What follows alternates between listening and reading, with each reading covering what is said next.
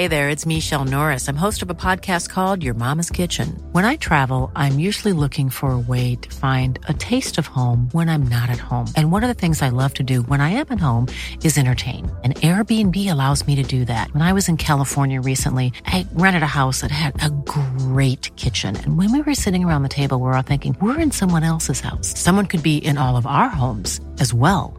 If you have a home, but you're not always at home, you have an Airbnb. Your home might be worth more than you think. Find out how much at airbnb.com/slash host.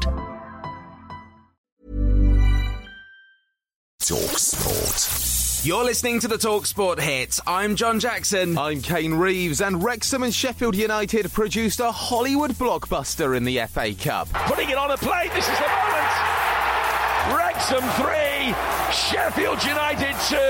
The National League side thought they'd won it in front of their owners Ryan Reynolds and Rob McElhenney, but every Hollywood script has a twist. It's John Egan, and he turns to the Wrexham supporters and cups his hand behind his ear. The non league side unable to hold on for a famous victory, but their manager Phil Parkinson doesn't want his players feeling too downbeat. As the night wears on, you know, I'm sure I'll have a lot more positiveness in my mind than negatives because, you know, the lads have given everything, but it's not just about giving everything, it's playing with quality and, and courage to play, and uh, I thought we showed that today. So, Wrexham and Sheffield United are in the hat for tonight's draw, but one thing's for sure Liverpool aren't. Mitoma will shoot! And find the net! Brighton have surely Brighton are proving to be Liverpool's bogey team this season. That 92nd minute winner came just two weeks after the Seagulls beat Jurgen Klopp's side 3 0 in the Premier League. So we came here obviously um, after a game a couple of weeks ago where we really weren't even close to be ourselves. We much more today. And we played some really good stuff, made it much more difficult for Brighton. But in the end, we conceded two goals from set pieces, which is absolutely not allowed, happened anyway. No Moises Caicedo for Brighton after his public declaration to leave the club. He's been told to stay away from training until after Tuesday's transfer deadline, and Roberto De Zerbi is very much expecting him to stay put. I would like Caicedo can stay with us to finish the, the season. I spoke a lot of time about the squad. I think uh, we we have to improve the squad. One man who's managed to force through his move is Anthony Gordon. He was unveiled as a Newcastle United player yesterday after his £45 million move from Everton was completed. Talksport's former England international Danny Murphy thinks he'll flourish at St James's Park. Big fan of him. I watched him a lot in the end of last season. He was their best player by a mile. But he started the season okay. I mean, he's not played a lot recently, which bamboozled me because he threatens the goal. Under Eddie Howe in a good side, he could fly. Clubs have until 11pm on Tuesday to do business, and we'll count down the final hours with a special show across the Talksport network and the YouTube channel. Elsewhere, Novak Djokovic says his Australian Open title win was the biggest victory of his life after he equalled Rafa Nadal's 22 Grand Slam championship record on Sunday. And defeat in the second match means England's cricketers have lost their ODI series in South Africa. Jos Buttler's side hit 343, with the hosts reaching their winning target with five balls to spare. We're hard on ourselves and always trying to get better.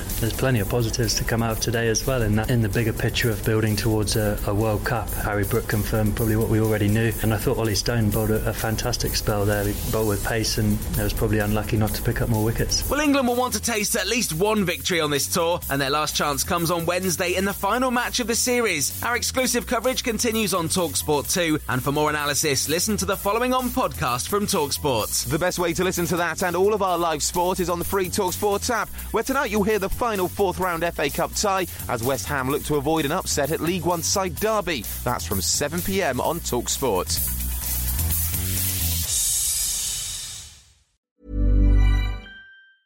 Confidence starts with loving who you are. And when your skin feels nourished and glows on the outside, you naturally radiate confidence from the inside. Give your skin a glow up with Osea's clinically proven Mega Moisture Duo. This ultra hydrating body care features two of Osea's best sellers, Undaria Algae Body Oil and Undaria Collagen Body Lotion. These seaweed powered heroes use skincare level ingredients normally reserved for your face for results you can see and confidence you can feel. Osea has been making clean, clinically proven seaweed infused face and body care products for over 28 years. This luxurious skincare is vegan, cruelty free, and climate neutral certified, so you never have to choose between your values and your best skin. Glow from the inside out. Get 10% off your first order with code GLOW at OseaMalibu.com. That's O S E A Malibu.com code GLOW.